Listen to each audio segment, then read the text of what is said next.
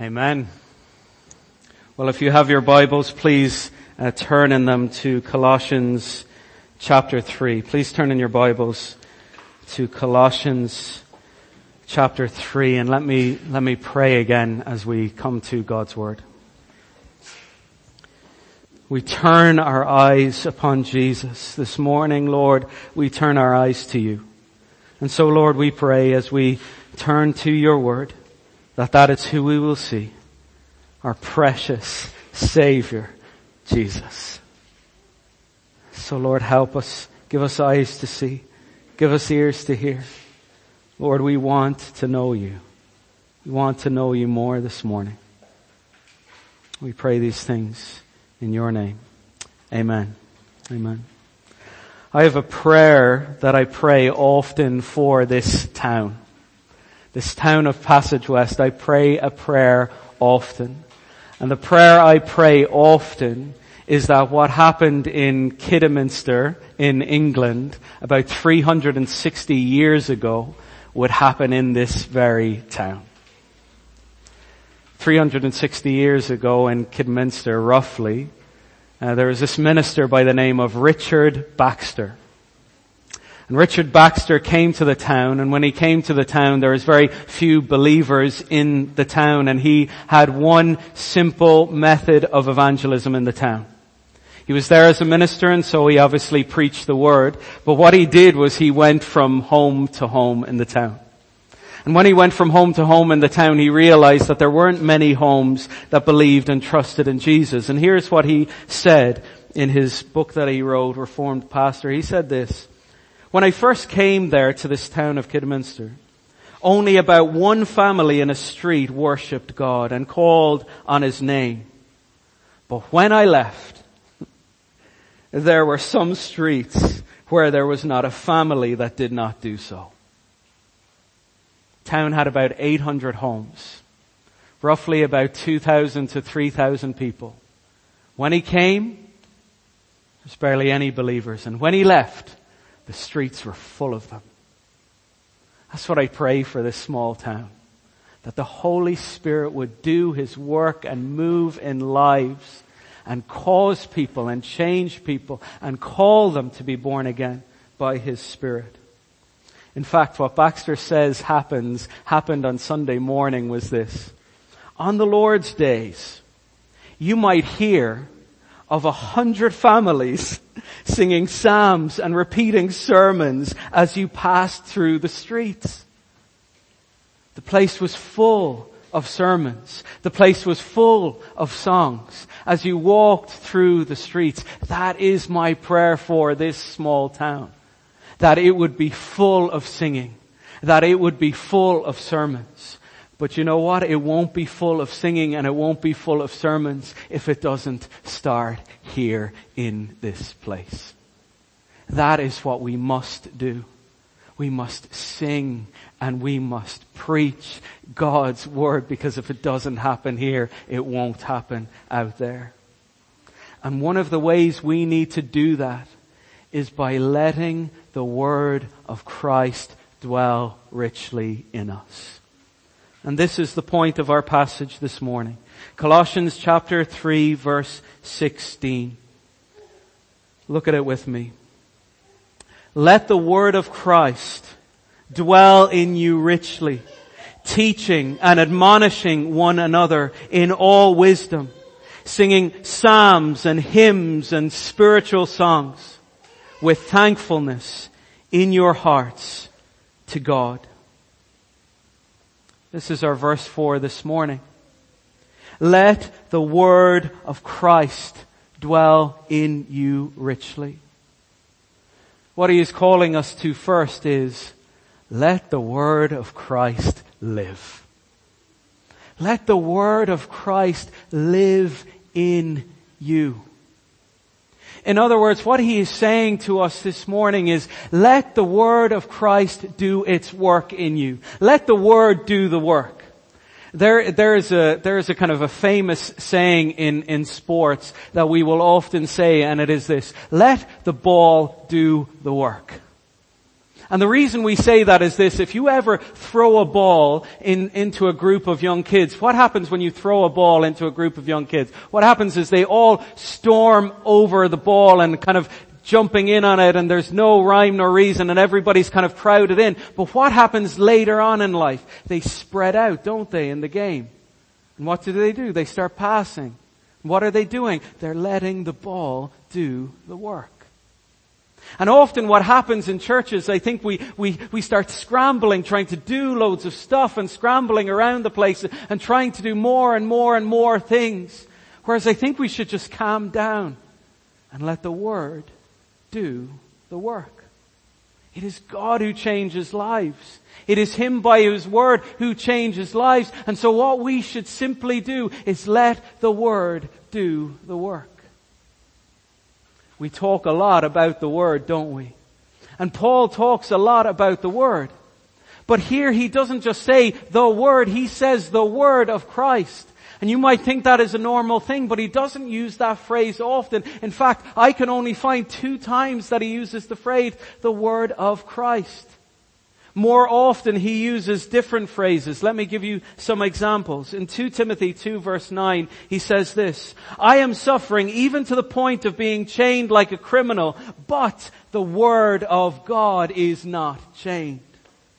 In 2 Timothy 2 verse 15 he says, do your best to present yourself to God as one approved, a workman who does not need to be ashamed and who correctly handles the word of truth. In 2 Timothy 4 verse 2 he says, preach the word. Be, be prepared in season and out of season to correct, rebuke, and encourage. So all the time, what is Paul encouraging Timothy to do? Be a man of the word. The word of God is not chained, he says. Handle the word of truth, he says. Preach the word, he says. But uniquely here, he calls this word the word of Christ. Now why does he call it the word of Christ? Why is he saying let the word of Christ dwell within you? Because that is exactly what this church is missing. This church at Colossae is missing Christ. They've got loads of teaching going on, but they are missing Christ. People are there, they're, they're teaching about angels, but they're not teaching about Christ. They're teaching about festivals, but they're not teaching about Christ. They're teaching about feasts, but they're not teaching about Christ. It's all about Christ. Why? What were the angels made for? They were made to worship Christ. What were the festivals made to do? The Passover and all of them, they were made to point us to Christ. All of the feasts were made to point us on to Christ. And so you need the word of Christ to dwell within you richly. That is what this letter is about. It is all about Christ. He said all things were made by Him, for Him, and through Him. Who is He? He's Christ. He is the head of the body, the church. He is the one who gives all direction. Who is that? It is Christ. And so in focusing on the Word, it is the Word of Christ. Where would we be without this Word? And this is the Word that this world needs. This world needs the Word of Christ. The Word of Christ is called in, in chapter 1 verse 4, it is called the Word of Truth and then he says, namely what? The gospel. So the word of Christ is the word of truth. That is the gospel. That is the good news. And this is the news that this world so desperately needs. All of us need this news, this word of Christ. What does it say in Romans 10, um, um, Romans 10, 13, it says, for everyone, everyone who calls on the name of the Lord will be saved. But how are they to call on him in whom they have not believed? And how are they to believe in him of whom they have never heard? And how are they to hear without someone preaching? And how are they to preach unless they are sent? As it is written, how beautiful are the feet of those who preach the good news. And then he moves on into verse 17 and he says this, faith comes by hearing and hearing the word of Christ. We need the word of Christ. People need to speak the word of Christ. You this morning, you need His word. If you don't know Him this morning, you need to turn to Him. He is the one who will change your life forever. If you come to this one who is the Word, everyone who calls on His name will be saved. No matter how young you are or how old you are. No matter what you have done in life, this Word will change your life. It has changed mine. And it has changed everyone here who loves Jesus. It is all about the Word of Christ. But this Word of Christ is not something only the world needs. It is something that we as believers need. That's who he's talking to. He's talking to the church and he's saying to the church, I want you to let the word of Christ dwell in you richly. I want it to live in you richly. Let this word live. Don't, don't su- suppress it. Don't bring it down. Let the word live. Let it rule in your hearts. When it's talking about live, this idea of, of live or dwell is this idea of, it essentially talks in the same way of the Spirit dwelling within us, the Spirit living within us. This is how the Word is to be within us. It is, is, it is to dwell richly in us. It is not to be a passing thing. It is to dwell richly. And this is why you will notice whoever you live with, whoever you live with in life, whoever's in your house, or whoever you've lived with before, do you know what happens? They have an impact on your life. The person you live with, the people you live with, have an impact on your life. And this is why I often say to college students, listen, be careful who you live with. Because they'll have an impact on your life. And what he's saying here is, Live with the Word. Don't live alone. You don't have to live alone. Live with the Word. Dwell with the Word and let the Word dwell with you and have it be rich amongst you. Don't have it be cheap amongst you. Go deep into the Word. Dwell into the Word. Keep the Word. Let the Word of Christ live. Secondly, I think he says, let the Word of Christ teach. Let the word of Christ, verse 16, dwell in you richly, teaching and admonishing one another. Let the word teach. What does that mean? Basically, let the word do the teaching. Let the word do the work amongst you. It should be doing the teaching. I'm not interested in anybody's opinions or visions or all of these things. I'm not interested in that. I'm interested in what the Word is going to teach me. Let the Word do the teaching amongst you. And you know what, it, it is interesting as we were, you know, thinking about getting back together here and, and thinking about the service, we were thinking about, well, what way would we have this service? You know, this, this kind of shorter service. This is a shorter service, believe it or not. What way we would have this service and organize it? Because you kind of have to make that decision. What are we going to put up front? What way are we going to do this, this thing? And you will realize, interestingly enough, in the scriptures, we are told certain things that we need to do. We need to preach the word, we need to sing, we need to pray, we need to read. We're told these things. But interestingly enough, it doesn't tell us the order of how we're to do these things. It doesn't lay aside like an order of service. If there was an order of service, I would do it. But it doesn't lay aside an order of service. So there's a bit of openness in terms of how you decide how to do it. And so I was reading in, in the early, in the early church how, how they kind of did this thing. And so in the second century, I was reading uh, this guy called Justin Martyr, and you know a guy called Justin Martyr. It's not going to end well for a guy with that name, and it didn't end well for Justin Martyr. But he wrote about the church and what they did in the second century. Now I don't agree with everything he wrote, but it was interesting how he says about the early church. Listen to what they did in the second century. On, on the day called Sunday, all who live in the city, that's probably the big difference, all who live in the city, would, would gather at one place. And the memoirs of the apostles and the writings of the prophets would be read out as long as time permits. So they would begin by reading out the scriptures as long as time permits. Wonderful. When the reader has finished, The one who is presiding over instructs us, so, so the leader in the service instructs us with a discourse and exhorts us to imitate these noble things. So, so then they, they read and then someone gets up and then someone teaches and not only does he teach us, but he, he asks us, imitate these noble things. He wants us to apply the word to life. And then they'd all stand up and they'd pray and he talks about how they shared the Lord's uh, Supper and then he talks about how they would give an offering and give to uh, the poor in, in this offering. But what you notice about the early church is this. They would begin with the Word. It was all about this Word. They were, they were teaching one another. Someone would stand up and read for as long as time permits and then someone would come up and he would speak and seek to apply the Word. We're teaching one another. And so this is how we let the Word live in us. We let the Word teach. And so there is this formal reality to that where we gather together and we hear the teaching of God's Word together and that is a right thing. That's what Paul seems to be hammering home to Timothy. Don't forget, don't neglect the public reading of God's Word. Preach the Word in season and out of season. Keep teaching. That's what he emphasizes formally.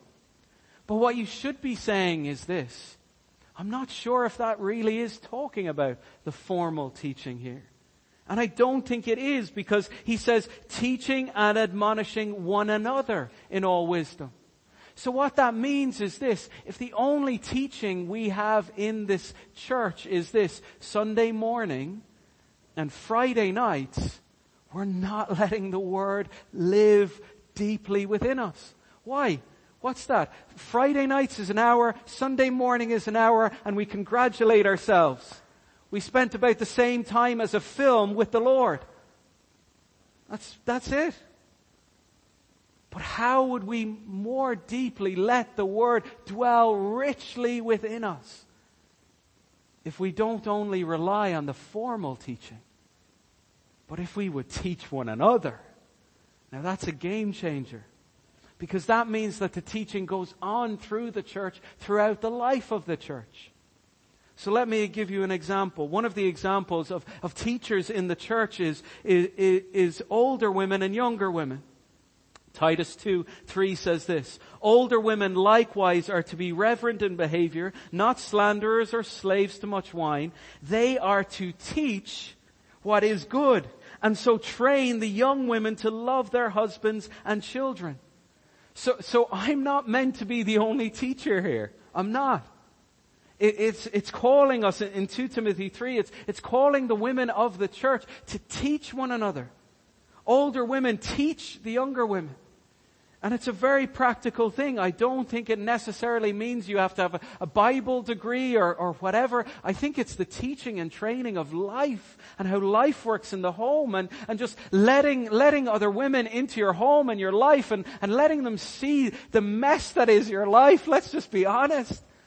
And letting them see that and how you live life when, when your children are misbehaving and what you do and, and all this. This is how we learn, isn't it? So we're called to teach one another. Another example is, is our children. If the only teaching for our children happens here on a Sunday and there on a Friday, then we are neglecting to let the Word live amongst us. Because I don't believe it is primarily the church's responsibility to teach the children, not primarily. The primary aspect of teaching your children is in the home. And so we hear in Deuteronomy 6 verse 4, I love this. It is, it is called the Shema. And here is what the Shema would say to us. Hear, O Israel, the Lord our God, the Lord is one. You shall love the Lord your God with all your heart and with all your soul and with all your might. And these words that I command you today shall be on your heart. Now listen to this.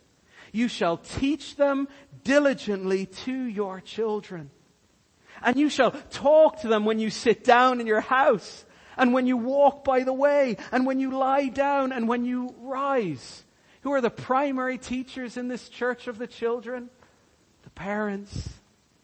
You're to diligently teach. And how do you diligently teach? Just along life's way. When you're walking by the way, when you're sitting down in your house, when you're lying down, when you're waking up, teach teach, teach. when you're doing their hair in the morning, remind them every hair on your head is numbered by the Lord. And then they say, not yours, daddy. Remind them as you're driving with them to school. As you see the trees. Did you make that? Did a man make that? Who made the trees? The Lord made the trees. As you look at the night sky and see the stars. Did you make that? Did a man make that? Did you know, do you know how many stars are in the sky? Well, I know a maker who knows the amount of stars in the sky.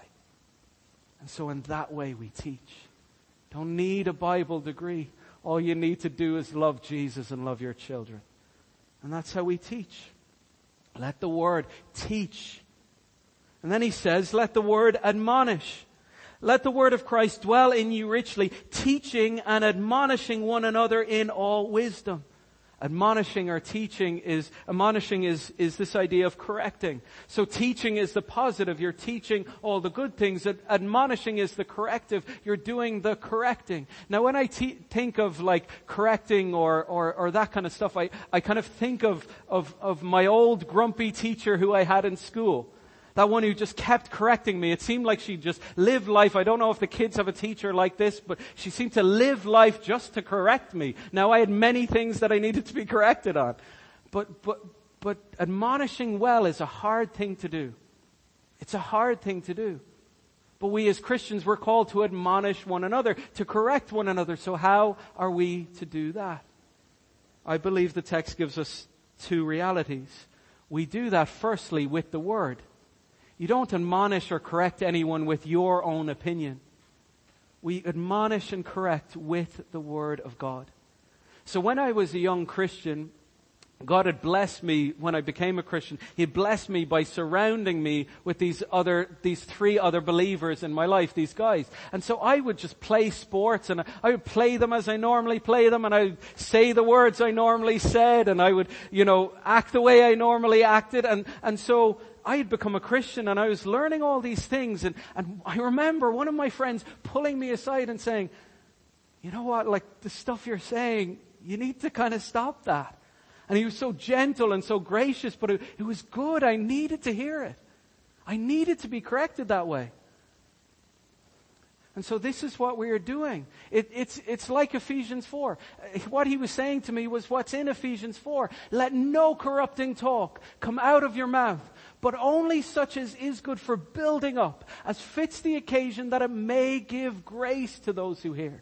Let no corrupting talk. You see, I needed someone to come alongside me in the church and say, listen, you need to, you need to fix this. And it was good for me. With the word, he did it with the word. And then we need to do it with wisdom.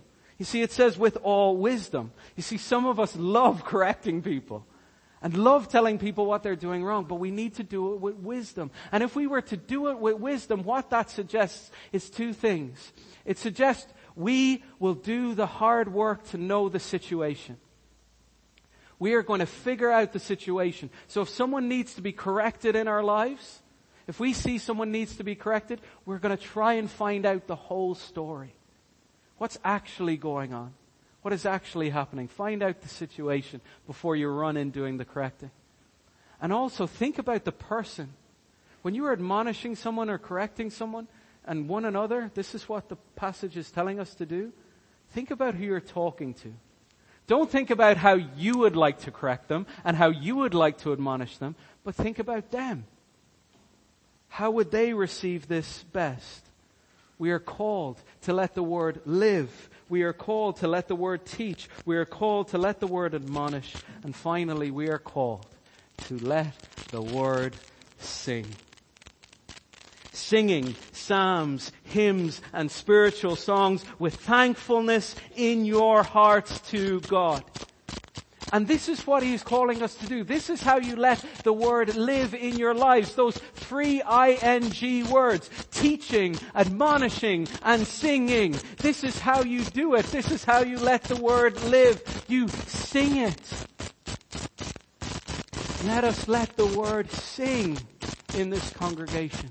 It is amazing what music does to us in our lives. All of us have had these, I don't know, these, these music moments in our lives where, where you hear a song and suddenly it will take you right back to that moment. There are many songs like that in my life. I fell into a burning ring of fire. It brings me back to the time I used to sit in my dad's car going to Garryvoe playing that song on repeat before Johnny Cash became popular again. It brings me back to that moment my brother took that cassette tape and ripped it apart because I played it so much. And I'm free, free falling. That song brings me back to France when we did all our road trips. Constantly playing that song over and over again. My Jesus, my Savior, brings me back to the very first moment I learned how to strum that stupid guitar in my bedroom. Finally learned a song I could sing of praise to my Savior. Jesus, oh for Jesus, brings me back to the moment of those green coal tents in Castle Martyr, where Walter Burrell was singing and, and waving his arms. Wonderful, precious moment. This is what song does for us. And this is what I believe God created it for, that we would have these moments in which